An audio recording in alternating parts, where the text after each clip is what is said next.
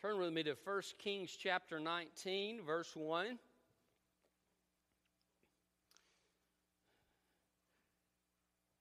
The disciple Peter, when Jesus had come walking on the water, asked Jesus, Lord, call me to come to you on the water. And Jesus said, Come. And so he got out of the boat and he began to take a few steps and he, he looked at the wind and the waves of the storm around him. And as he did, he began to sink. And he cried out, Lord Jesus, help me. And Jesus reached down his hand and he pulled him up and helped him safely into the boat. He took his eyes off of Jesus and put them on his circumstances.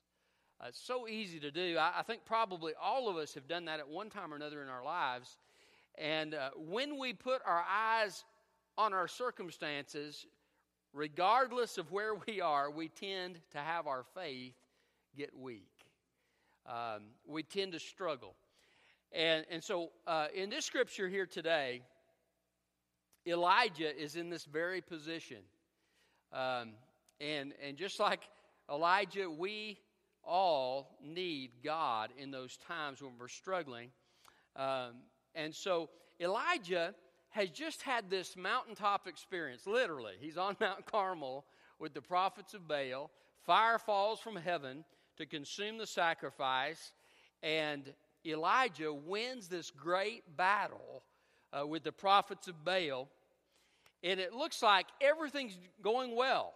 The prophets of Baal have been killed. Uh, it looks like the people have said, The Lord, He is God, that they're going to worship God. Elijah figures, I've won this great victory. God has won this great victory through me. And then he gets the message from Jezebel. Ahab has gone home and he has reported to his wife what took place on Mount Carmel. And she says, May it be by this time tomorrow night, she says, as God lives, I will put you to death. And in one message, in one moment of time, Elijah goes from confidence and faith to utter fear. He flees for his life, goes, if you know uh, kind of the geography of Israel, he's going south. He goes all the way to the southernmost city, Beersheba, of Israel, and leaves his servant there and goes on into the wilderness and finally crawls under a broom tree, which is kind of like a bush that provides shade. It's kind of like a, a miniature weeping willow. It's the soft branches and so forth. Anyway, he crawls up under that and uh, he says, Lord, he said, I'm no better than my fathers. Take my life. He's in this place of utter discouragement. Maybe you have been in a place of discouragement like that. Um, those are difficult times. And um, I see in this story more than just what's on the surface, because on the surface it's the words of a queen named Jezebel. But I believe that there is an adversary of our souls who will come to us sometimes through the words of other people to bring discouragement to us and to achieve his purpose. Jezebel's not the only one who didn't want the worship of the one true God in Israel. Satan didn't want it. And he did whatever he could to disrupt, and he does the same thing today. Whenever God starts to do a work, watch out, the enemy will come in and try to disrupt what God is doing. And so Elijah was in a great struggle. When we go through these types of struggles in our lives, what we need to do is we need to trust God with a Holy Spirit empowered faith. And I say Holy Spirit empowered because when you're in this kind of discouragement and you're in this kind of struggle, you're not going to bring yourself up. God's got to lift you up. Um, so, uh, the title of my message is The Satanic Strategy of Discouragement. The Satanic Strategy of Discouragement. In 1 Kings 19, verses 1 through 4. Let's read the scripture. Ahab told Jezebel everything that Elijah had done and how he had killed all the prophets with the sword. So Jezebel sent a messenger to Elijah, saying, May the gods punish me and do so severely if I don't make your life like the life of one of them by this time tomorrow. Then Elijah became afraid and immediately ran for his life. When he came to Beersheba that belonged to Judah, he left his servant there, but he went on a day's journey into the wilderness. He sat down under a broom tree and prayed that he might die. He said, I've had enough, Lord. Take my life, for I'm no better than my father's. The satanic strategy of discouragement. What can you expect? What will Satan promote in your life to try to bring you to a place of discouragement? Well, first of all, there's an evil message. There's an evil message. The Bible says Satan is a deceiver, he is the father of lies. Have you ever thought, why didn't Jezebel just send some people to kill Elijah at the beginning? Why send a message saying, I'm going to kill you by tonight? I think she was pretty shrewd. She knew that if she killed him, he was greatly popular. The people had seen him win this battle on Mount Carmel. Uh, she didn't want to, to risk making him a martyr, but she thought if I can just intimidate him, he'll leave the country and my problem will be solved. And so she comes up with this strategy of sending this message. But the message, and I think a lot of times this happens, sometimes the message of greatest discouragement will come through even well meaning people. Um, people who have their own reasons for saying what they say, but the, the devil is actually behind what they're saying to bring discouragement. Uh, Jesus constantly had people coming against him and questioning his motives and questioning what he was doing. Um, he was under constant opposition. And I imagine it would have been very easy to get discouraged. But Jesus would get aside and he would refresh himself in the Lord.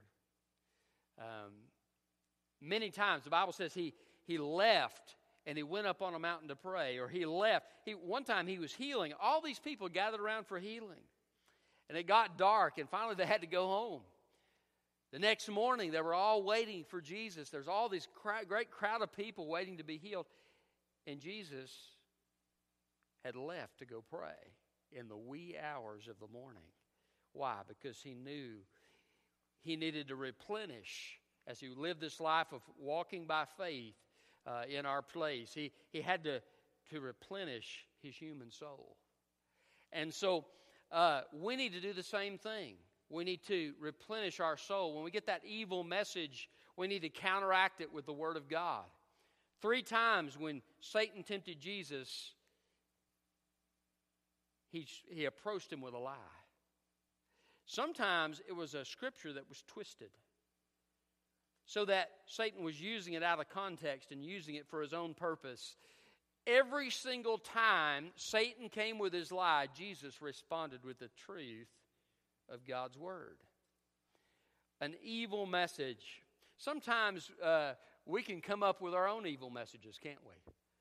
Uh, somebody talked about self talk in the business world. You know, well, you got to self talk and you got to, you know, uh, some movie I was watching one time, this guy was looking in the mirror and he was going, I am a winner.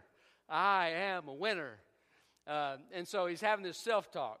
Well, sometimes self talk is negative, and, and, and you, may, uh, you may not be standing in front of a mirror like that, but we tend to talk to ourselves sometimes in our, in our minds, and we, we can say these negative things that aren't true. God doesn't love me. I'll never be uh, anything but a failure. Uh, whatever the case may be. And these things are lies. Sometimes these lies come from within us, other times they come from other people. Um, you, maybe your parents said, You'll never amount to anything. And you hear these messages. Maybe there's a friend who says, Oh, you're going to try that? Well, good luck. And so you got these messages coming, but then you can counteract that with, I can do all things through Christ who strengthens me. For God so loved the world. I'm in the world. Yeah, that means God loves me. uh, you counteract the lie with the truth of God's word. Um, the psalmist one time says, I will not die, but live and see the goodness of the Lord in the land of the living. I think he was, he was counteracting a lie. Satan's whispering in his ear. So, an evil message is often Satan's strategy of discouragement. Sometimes the evil message will be very subtle. Sometimes it will be uh, the opinion of an expert. Sometimes it will be the words of somebody that's respected. But the evil message comes all the same. What do we need to trust in more than anything else? We need to trust in God's Word. Um, one of the scriptures in the New Testament says, uh, All scripture is God breathed, inspired by God, and profitable for doctrine, reproof, correction, instruction, that the man of God may be thoroughly equipped for every good work. He's writing to a pastor. But can I tell you, if a pastor is equipped for every good work, so are you through the Word of God. Amen. For your, your Christian life. Uh, I can't tell you how many times I've struggled in my walk with God and I've asked God, Lord, will you speak to me as I come into my quiet time? And I've opened up the Word of God, maybe felt led to go to a certain place in the Word of God, and I begin to read, and it's like God is talking straight to me. Um, and the truth of God's Word counteracts the lie in my life. What a wonderful thing. Jesus said, You shall know the truth, and the truth shall make you free. Elijah believed the evil message and began down the path of discouragement. By the way, before I, before I move on, let me just say this. I don't care who you are, I don't care how good a Christian you are, there will be times in your life where you get your eyes off Jesus. Aren't you glad that God's word is honest about struggle? Um, Elijah has this great victory, and yet he, now he's got a great failure in his life because he's taken his eyes off Jesus. Uh, beware of your strength. What was Elijah's strength? He had great courage for God. 450 prophets of Baal, 400 prophets of Asherah against one prophet of Yahweh. That's not very good odds. But Elijah stood up to them all. With great courage. Now, the message sent by the Queen of Israel causes him to flee for his life. Uh, beware of your strength. Don't say, I would never do, and fill in the blank. Because the devil can come at that point of strength. What was David's strength? His integrity. Guess what? He blew it. Solomon's strength was his wisdom. Guess what? He didn't listen to God's word and he married foreign wives that led his heart astray. And he ends his life living a very unwise life.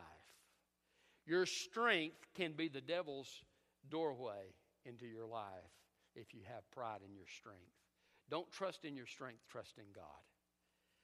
So, he received an evil message. That's one strategy Satan promotes. Secondly, he wants you to have an emotional response. An emotional response. Elijah became afraid. Some of your translations say, may say Elijah saw. Uh, the Hebrew uh, letters are exactly the same. Uh, it could be translated either way. But he saw the message, and the message inspired fear in his heart. And he doesn't stop to pray, he doesn't stop to consider God's will. He just immediately makes an emotional response and bails. Everywhere else in Elijah's story, you see God directing him. God, God says, Go to the brook, Kerith, and I'll supply food for you there. Uh, go to the widow at Zarephath, and I'm going to take care of you there. Uh, go to Ahab and tell him I'm going to send rain. Uh, call together the people to Mount Carmel for the contest, and all of these things. But here you find no such thing. Elijah says, I'm going to go off on my own, and he doesn't consult God. It's just an emotional, impulsive decision in his life. I've made some of those decisions in my life. I bet you have too.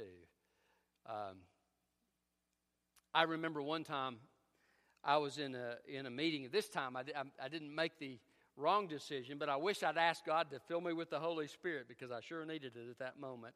But I was in a meeting, And the longer the meeting went, the angrier I got, and I began to pray, God, help me not to blow it and lose my temper and ruin my influence in my church. And and God did graciously got me to the end of it. But instead, I should have been praying, fill me with your spirit, Lord, and love these people through me. But uh, I didn't do that. But then there have been other times where I have just blown it. I have just lost it, or I've, I've just made an emotional, impulsive decision, and it was the wrong one. Satan, when he uh, comes to us to try to discourage us, he wants us to react quickly uh, to the circumstances. Um, you remember what the Israelites did at the Red Sea? Oh no, we're going to die. The Egyptians have come and, you know, they're panicking. And Moses says, hey, chill. Stand still and see the work of God. And, and so uh, it, it's a good thing Moses didn't panic. Amen? uh, he didn't have an emotional response, but the people had an emotional response. At one point, they don't have water in the wilderness and they're about ready to stone Moses. That would definitely have been an impulsive, emotional decision. Moses, you brought us out in this wilderness, you're going to pay. But God, God uh, answers Moses' prayer and uh, brings them to some water, and uh, Moses is spared. So, um, Satan wants you to make an emotional response because if you can make an emotional response, and make a wrong decision in the heat of the moment, he can take you down a path further into discouragement. What happens? We look at the, the situation, we look at the circumstances, and we become afraid. Remember Peter in the Garden of Gethsemane? They come to arrest Jesus. One of the Gospels tells us that he pulls his sword and he just lops off the ear of one of the high priest's servants, Malchus. Jesus reaches down and picks up his ear. That, that had to be really bizarre. Picks up his ear and puts it back on his head and heals him and says, Put away your sword. Peter made an impulsive decision. Yeah, a lot of times we make an impulsive decision. Um, I had a, another pastor share with me one time. This, this man had been a thorn in his side uh, over extended period of time and just uh, you know, was just one of those people that you love to hate. You know, he'd, he'd come and tell him what a lousy pastor he was, you know, just basically give him a hard time. And one day he just had enough. And he, he just he, he lit into this man and he told him what he thought. He said, Boy, it sure felt good to tell him what I thought. and he said, But you know, he said, my influence in that church was never the same. sometimes that emotional, impulsive decision is used by the enemy to thwart what God wants to do in your life, to cause you to lose your influence with other people, and to cause you to go into greater discouragement. Now, he not only had that man upset at him, but he had the other people who heard him tell him off that were upset. Isn't it amazing how that works? The devil's, the devil's actually pretty smart in what he tries to get us to do. So, what's the alternative? When trouble comes in, go to God with it immediately.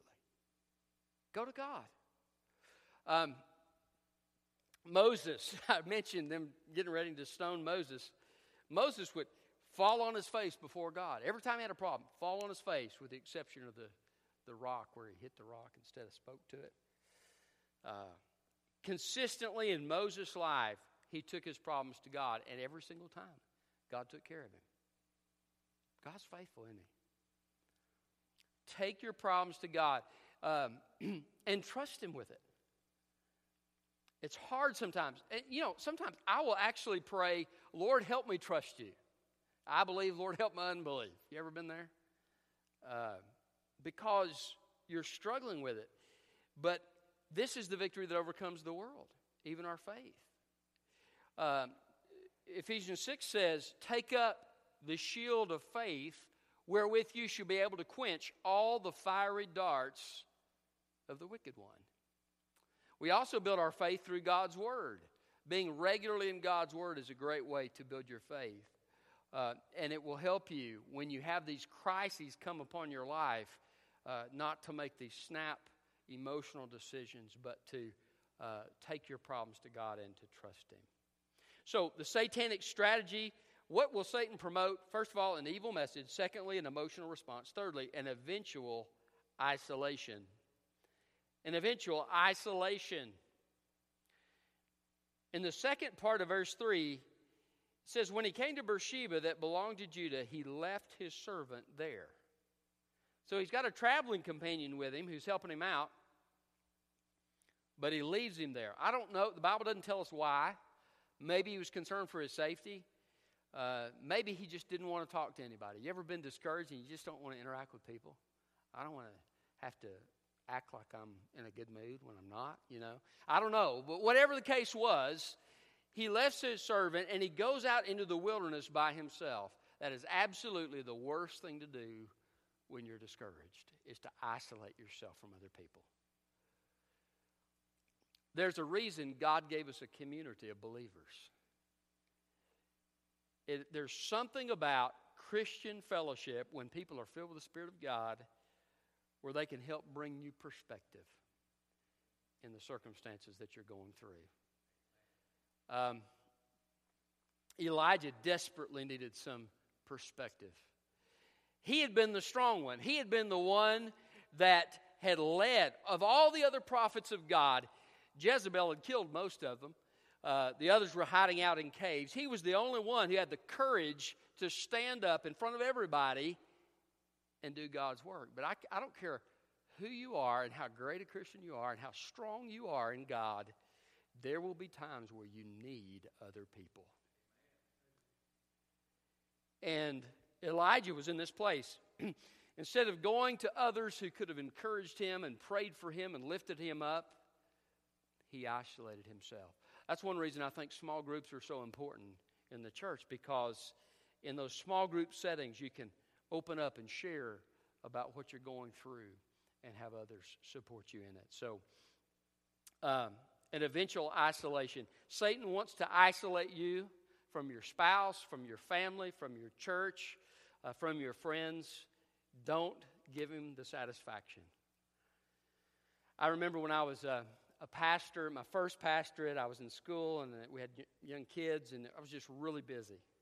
And I didn't go to many of the things, but I began to have God kind of work on me about going to some of these pastor fellowships that they had. And what I found is that God used those things to lift me up and build me up. And these other pastors would minister to my need.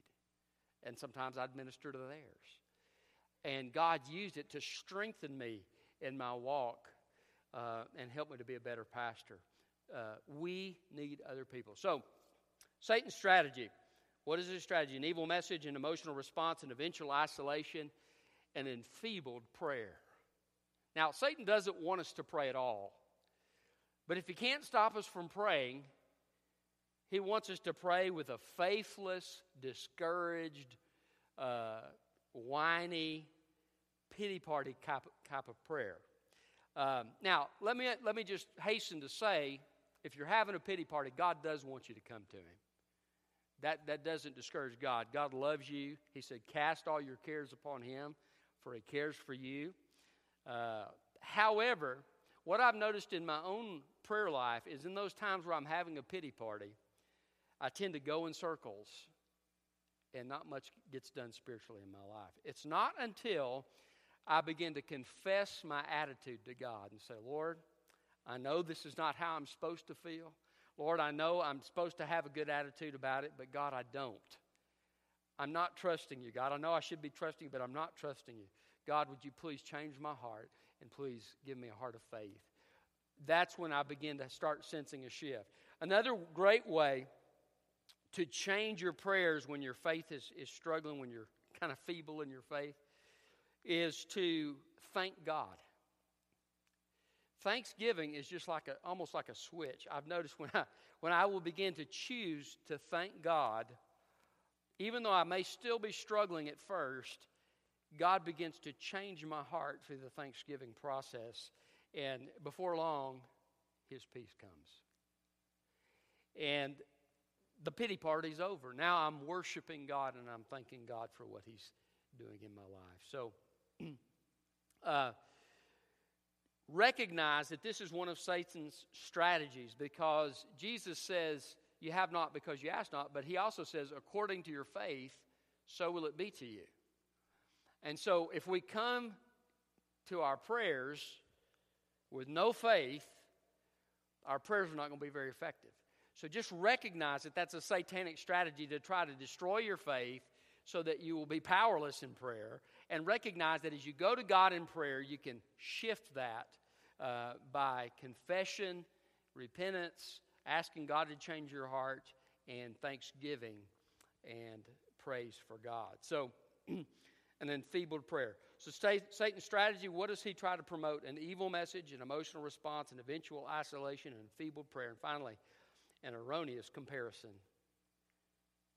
Lord, take my life, for I'm no better than my father's. Satan wants us to compare ourselves to each other because he can use that as a discouragement. And the way it works is, is this either he'll use comparison to promote pride, that's not the case here. Sometimes he'll, oh, oh hey, I'm doing pretty good. That guy over there, buddy, he's, he's really struggling. But I've got, it, I've got it wired. If he could get you to do that, then he knows that uh, God resists the proud but gives grace to the humble. So he, he knows that God will resist you in your walk with him. Uh, so confess that.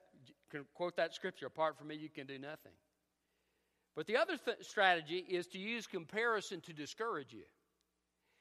And, and Satan will use comparison in your life. He'll say, you know, too bad you don't have gifts like so and so over here. Too bad you can't pray like so and so over here. Too bad you can't lead like so and so over here. Too bad you can't administrate like so and so over here. Uh, and he, whatever he can pick out, whatever weakness you may have, trust me, he knows what it is. He knows you know what it is. And he will try to discourage you by having you compare yourself with somebody else. However, God has said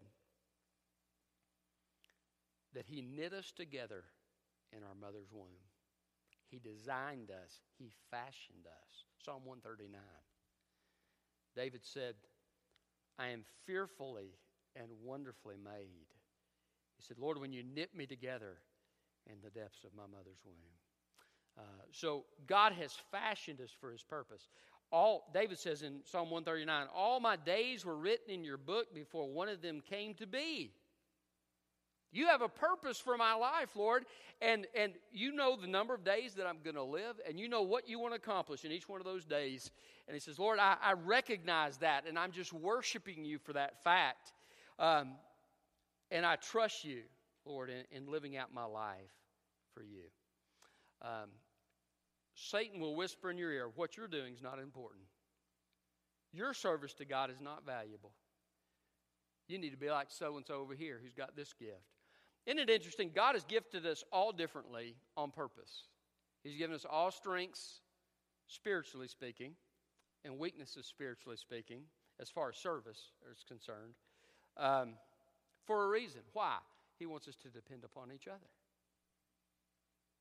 First of all, to depend upon Him, but also to, to depend on the body of Christ that. Uh, God will use the body of Christ to minister to us and that we minister with our gifts for other people. And God uses us to mutually build each other up in our walk with God. But I don't know if you've ever thought about this. God also designed you with your weaknesses. You say, well, how could God use a weakness? Ask the Apostle Paul. Lord, I got this thorn in my flesh. I don't. Three times asked you to remove it, and you said no. God says, My grace is sufficient for you, for my power is perfected in weakness. You see, God doesn't think like we think. God knows that if there's a weakness in our life, His power can rest upon us. And if we're not depending on ourselves, we, we're more apt to depend upon Him. And so don't let the devil lead you into this comparison trap because, first of all, God's purpose for your life is different than God's purpose for that other person. That's why they have different gifts. And God, every single child of God has an important role in the body of Christ. Do not compare yourself with others. Recognize that you are fearfully and wonderfully made. That actually might be a great verse to memorize if you struggle with that. I'm fearfully and wonderfully made, devil. Deal with that. God designed me for his purpose. If God is for me, who can be against me? Satan wants you to struggle with comparison. So the satanic strategy of discouragement it goes all through Elijah's situation. I'm no better than my fathers. An evil message, an emotional response, an eventual isolation, and enfeebled prayer, and an erroneous comparison. That's Satan's strategy. But here's the thing Satan's a defeated foe. Sometimes he may be successful in getting us to walk down this path of discouragement. But I love what David says in the Psalms. He says, uh, I was in the miry pit. You lifted me up from the miry pit and set my feet upon a rock. So, wherever you are, if you are uh, in a place of great discouragement, know that you can bring your discouragement, you can bring your issues, you can bring your anger, you can bring your depression, you can, whatever it is, you can bring it to the feet of Jesus. It never shocks him. He never says, Why did you bring that to me? But he is there to help lift you up. Just like he lifted up Peter out of the water, he'll lift you up. And he'll teach. Isn't it, isn't it a wonderful thing when you, when you read the Gospels, you see Jesus teaching the disciples, and they didn't get it, and they didn't get it, and they didn't get it, and they didn't get it, and they didn't get it. One point he goes, How long have I been with you guys? You know, uh, come on. and yet, he never gives up. He always meets them at their point of need. And even in failure, he comes back to Peter. You remember Peter? uh, denies Jesus three times. He said, I, Nobody, everybody else may deny you, but I won't. Jesus says, Oh, yeah, you will. Three times. And Peter has failed. He's discouraged, and Jesus is trying to encourage him. And he's, Well, what about him? What about John?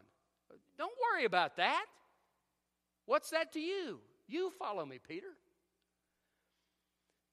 But even in their failure, he says, Peace be unto you. Peace be unto you. And to Peter, three times he denied him, three times Jesus says, Feed my sheep, shepherd my sheep, feed my lambs. He's restoring him, he's lifting him up. He said, Peter, I'm not done with you. I know you failed. I know you're discouraged. I know you're embarrassed. But listen, I want to tell you something. I'm not done with you. I'm lifting you up, and I've got a purpose for you and a mission for you. And when, at Pentecost, when the Spirit of God came down, who was it that preached the first sermon? It was Peter. 3,000 people came to Christ in one day. What a revival that must have been. Listen, the devil may be eating your lunch tonight, but can I tell you something? God's greater than he is.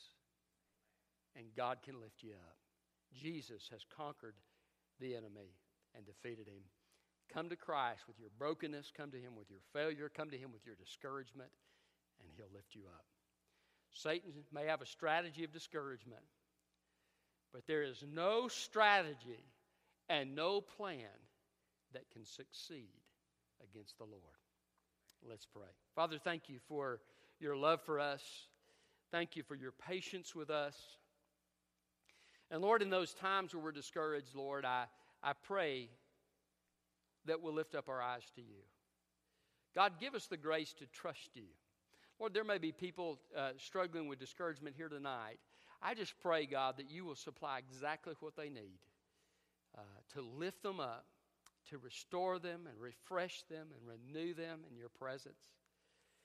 And Father, if there's somebody here tonight that doesn't know Jesus Christ, I pray that tonight, before they leave this place, that they'd surrender their heart uh, to you and put their trust in Jesus Christ alone for salvation. Thank you for your grace